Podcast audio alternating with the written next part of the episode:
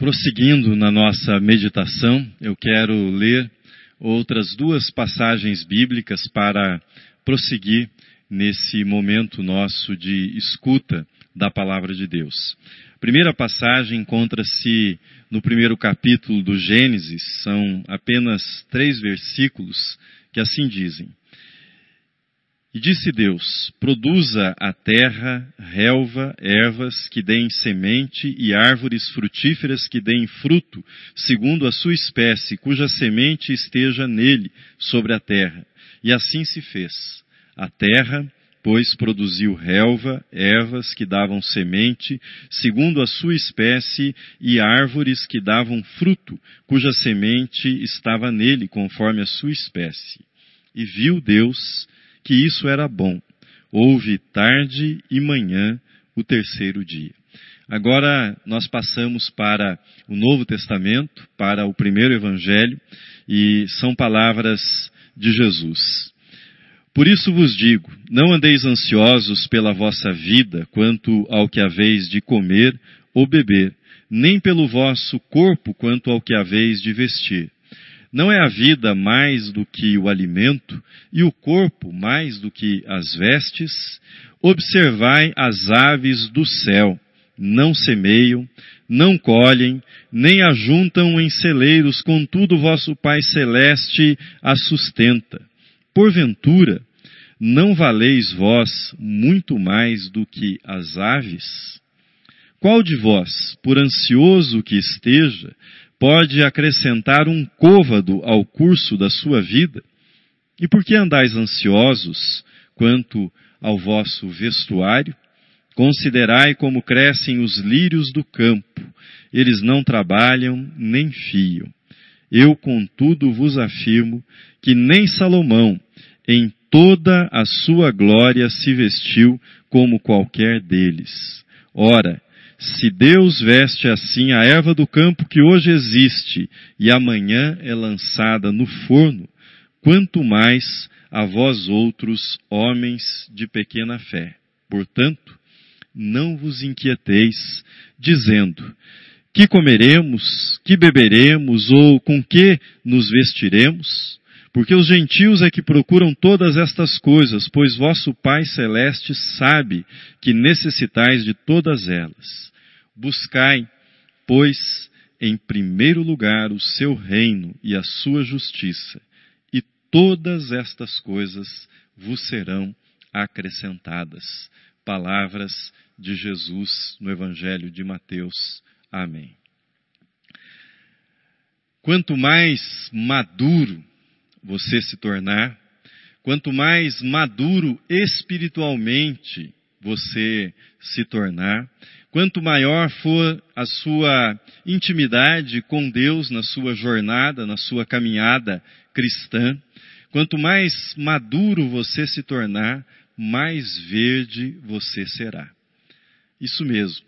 Quanto mais maduro você se tornar enquanto ser humano, enquanto filho de Deus, mais verde você será, mais verde você se tornará que é essa espiritualidade marcada pelo verde? O que é esse crescimento espiritual que faz com que o verde se intensifique na vida do Filho de Deus? É a espiritualidade que reconhece que se existe tanta beleza na criação, se existe tanta beleza no mundo, uma beleza que deixa os nossos olhos extasiados, beleza que nós gostamos de contemplar, se existe toda essa beleza no mundo, existe um Criador, existe um Deus que é fonte de toda essa bondade que nós encontramos na criação. Alguns pensadores já refletiram sobre o papel da Terra, o papel do planeta, o papel do que nós chamamos de criação na vida do cristão e o relacionamento do cristão com o mundo que foi criado por Deus. Um deles, o escritor inglês chamado Chesterton, assim disse: O ponto principal do cristianismo foi sempre: a natureza não é nossa mãe. A natureza é nossa irmã.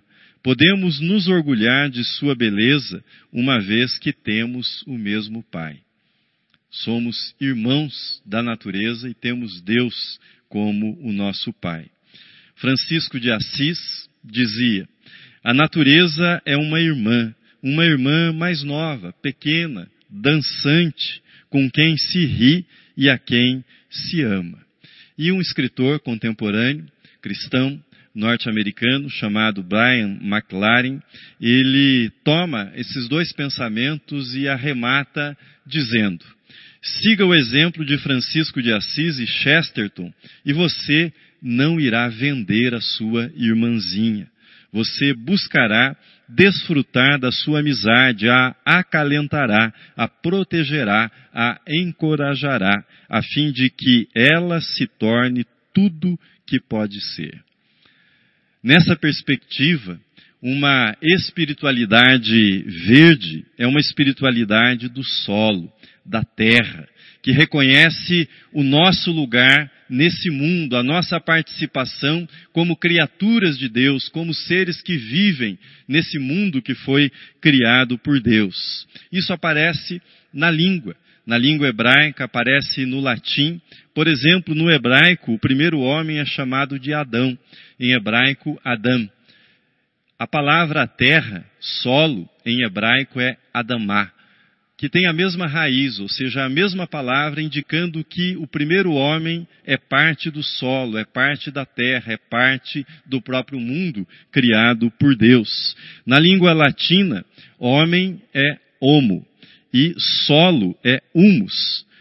Também na língua latina, a raiz é a mesma para as duas palavras, para designar os humanos, a espécie humana, e para designar o solo, para designar o lugar, a palavra humus. Seja em hebraico, seja em latim, a mensagem é muito clara. Nós não podemos nos separar, nos desligar da natureza, da criação, como se nós não pertencêssemos a ela, como se nós existíssemos sem ela, como se nós estivéssemos nesse mundo, flutuando nele sem qualquer ligação mais forte com o solo, com aquilo que existe.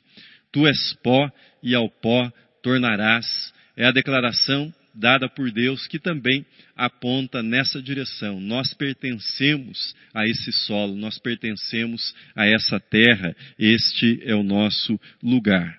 Uma espiritualidade que leva em consideração a terra, que leva em consideração o verde, é aquela que reconhece que a terra não é algo separado de nós. Portanto, tudo aquilo que nós fazemos à terra, ao planeta, a vida que existe nesse planeta diz respeito à nossa própria vida e também nos alcança, também nos afeta, também nos atinge. Portanto, quando a terra é profanada, quando a terra é agredida, quando a terra é explorada, é a própria espécie humana que está sendo agredida, é a própria espécie humana que está sendo profanada na sua sacralidade que vem das mãos do próprio Criador. Quando nós matamos os animais, quando nós extinguimos as espécies, quando nós poluímos os nossos rios, quando nós queimamos as nossas florestas, o que nós estamos fazendo é destruindo a nós mesmos, porque nós pertencemos a esse mundo criado pelo próprio Deus. Mas a espiritualidade verde reconhece não apenas esse pertencimento, mas reconhece que nós não estamos sozinhos. Nós não estamos sozinhos nesse esplendoroso jardim que foi criado por Deus e nos foi dado, nos foi presenteado para que nós pudéssemos cuidar do jardim e pudéssemos usufruir do jardim para a manutenção da nossa vida e também para a nossa contemplação, para a nossa felicidade. É impossível não observar que muitos que professam, muitos que se dizem amantes da natureza, defensores do planeta, não gostam de outras pessoas, não gostam dos seres humanos e às vezes até detestam a presença humana. Muitos amantes de cães, amantes de gatos, amantes de plantas, querem ficar longe dos outros seres humanos e das complicações que acompanham os seres humanos e acompanham os relacionamentos humanos. Sem dúvida alguma, é mais fácil louvar a Deus pelas cachoeiras, louvar a Deus pelas araucárias, pelos pássaros, pelos ipês, por toda a beleza que existe no mundo que foi criado por Deus, do que reconhecer que Deus também é o Criador daquele vizinho mal-humorado que você tem, ou daquela pessoa mal educada que você encontrou no trânsito e que fez alguma grosseria para você quando você estava no trânsito. É muito mais fácil reconhecer os sinais de Deus, as digitais de Deus em toda a beleza da criação, do que nos próprios seres humanos, principalmente quando eles agem de forma agressiva, de forma que é, machuca, que magoa outros seres humanos. Eugene Peterson, no seu comentário sobre o Gênesis, ele faz a seguinte observação: o Gênesis, o livro do Gênesis, a narrativa do Gênesis não permite que nós separemos os seres humanos do restante da criação. Homens e mulheres foram colocados no jardim e a criação e os seres humanos são inseparáveis. Nós não podemos separá-los dos rios, das árvores, dos animais, dos pássaros. Essa é a mensagem do Gênesis, diz ele. De algum modo, o que nós vivemos nos nossos dias, quando há essa paixão pela defesa do planeta, mas ao mesmo tempo uma decepção e uma rejeição e às vezes uma agressividade em, direção a outros seres humanos, o que nós estamos vivendo é aquela expressão irônica que diz eu gosto da humanidade. Nós diríamos eu gosto do planeta, o que eu não suporto são as pessoas, o que eu detesto são esses habitantes humanos do planeta. Eu amo o jardim, mas eu não gosto dos habitantes humanos que dividem o jardim comigo. José Saramago, escritor,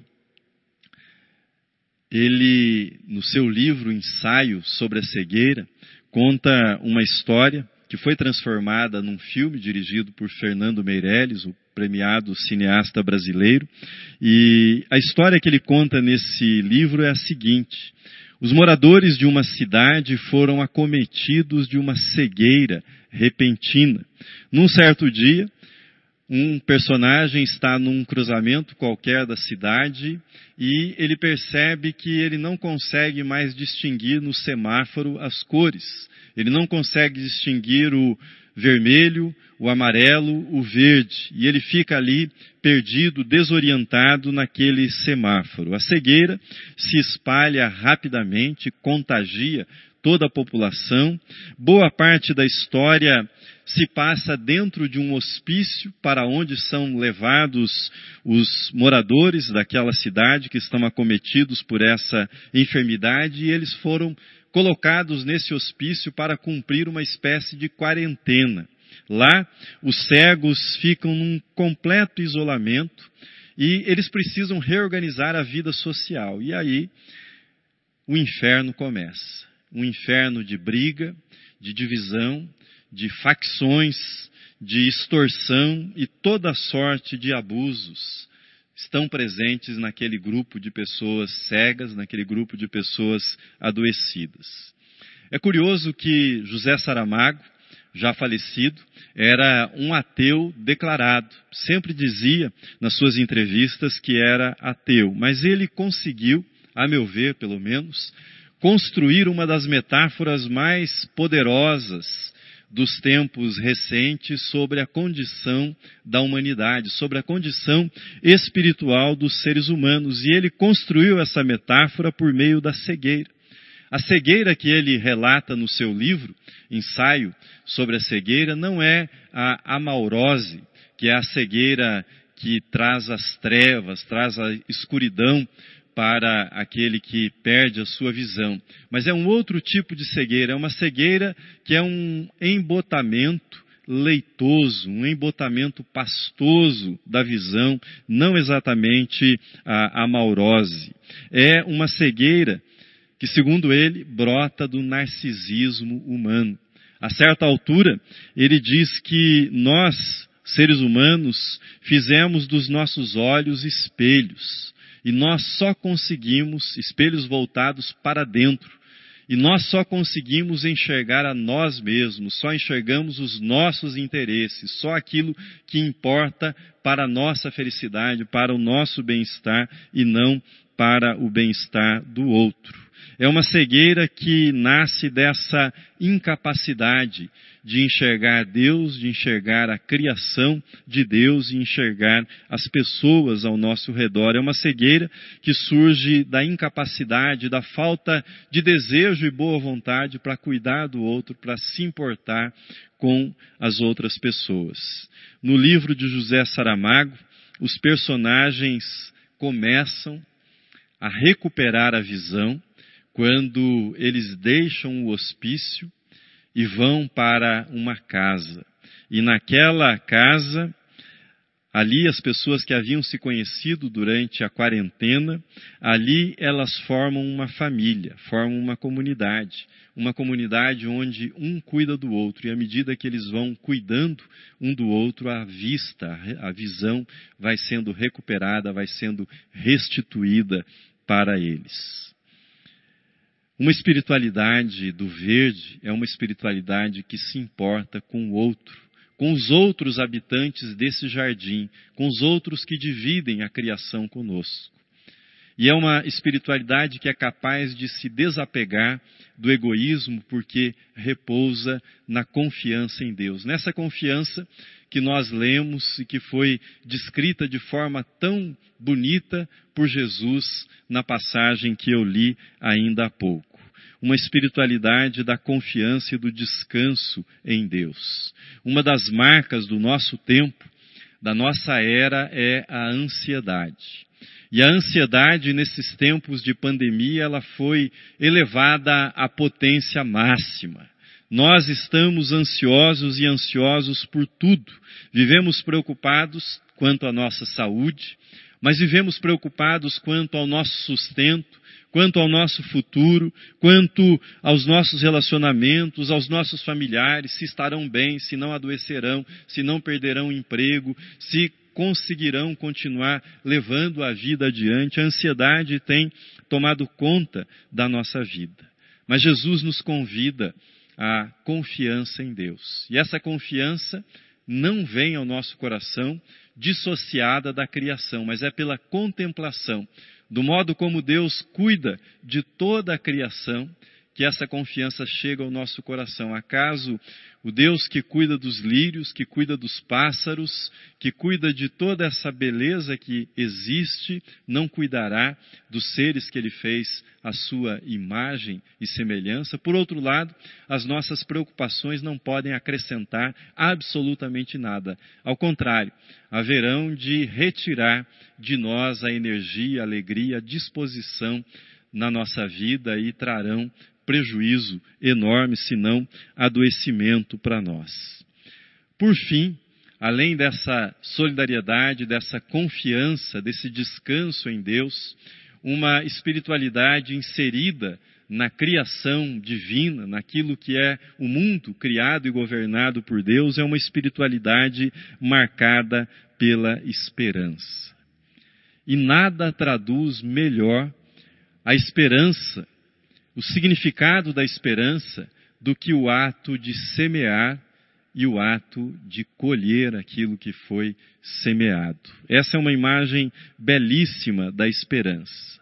No ato de semear, ao trabalho do semeador, ao seu cuidado, ao seu cultivo, ao seu empenho, ele precisa abrir o solo, precisa depositar a semente. Portanto, no ato de semear, há aquilo que nós, seres humanos, somos chamados a fazer a nossa participação no cuidado do jardim que pertence a Deus, mas que foi confiado à nossa responsabilidade. Mas aquilo que nós fazemos, mas por outro lado, há também aquilo que nós não podemos fazer. Uma vez que a semente foi depositada na terra, foi depositada no solo, só nos resta aguardar.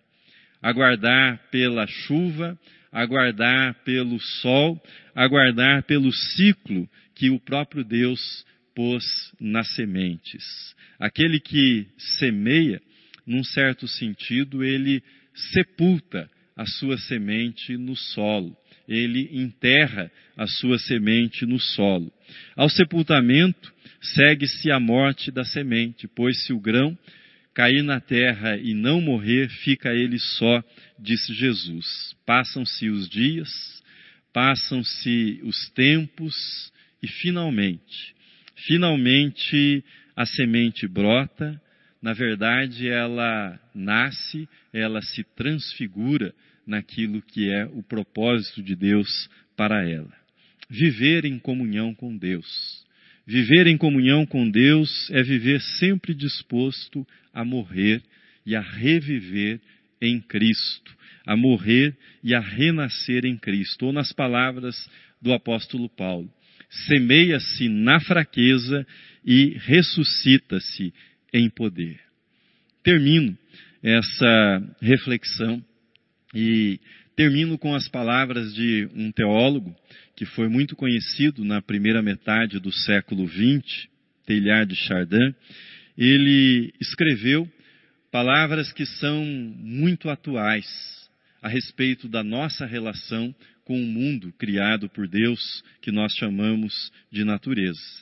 Ele diz: Não está distante o dia em que a humanidade perceberá que está biologicamente cara a cara com a escolha entre o suicídio e a adoração.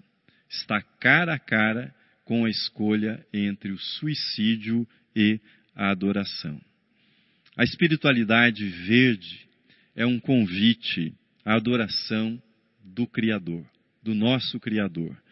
A espiritualidade verde é um apelo à confiança em Deus Pai, a que nos entreguemos nas mãos dele, que repousemos na segurança que encontramos nele. A espiritualidade verde é um aceno para um convívio fraterno, solidário, com aqueles que habitam esse jardim que é o mundo criado por Deus. A espiritualidade do verde é um chamado à humildade tu és pó e ao pó retornarás. A espiritualidade do verde é um convite para que o ato humano de amadurecer, o ato humano de instalar-se, de crescer nesse mundo, não represente um desencanto, um mergulho no cinismo, um desencanto em relação ao mundo criado por Deus e à humanidade que foi criada por Deus, que não represente um ato de desesperança, mas represente em nós uma capacidade que sempre se renova de maravilhar-se diante daquilo que foi criado por Deus, de reconhecer a bênção de Deus, a mão de Deus na vida, uma vida que não cessa de renovar-se, uma vida que brota em múltiplas cores, múltiplas formas, todos os dias e em todos os lugares. Pois, como está no Gênesis, depois de uma outra quarentena, a de Noé, assim ele ouviu da parte de Deus quando deixou a arca. Pois enquanto durar a terra, não deixará de haver sementeira e ceifa, frio e calor, verão e inverno, dia e noite. Que você amadureça e que seu amadurecimento o torne cada vez mais verde. Amém.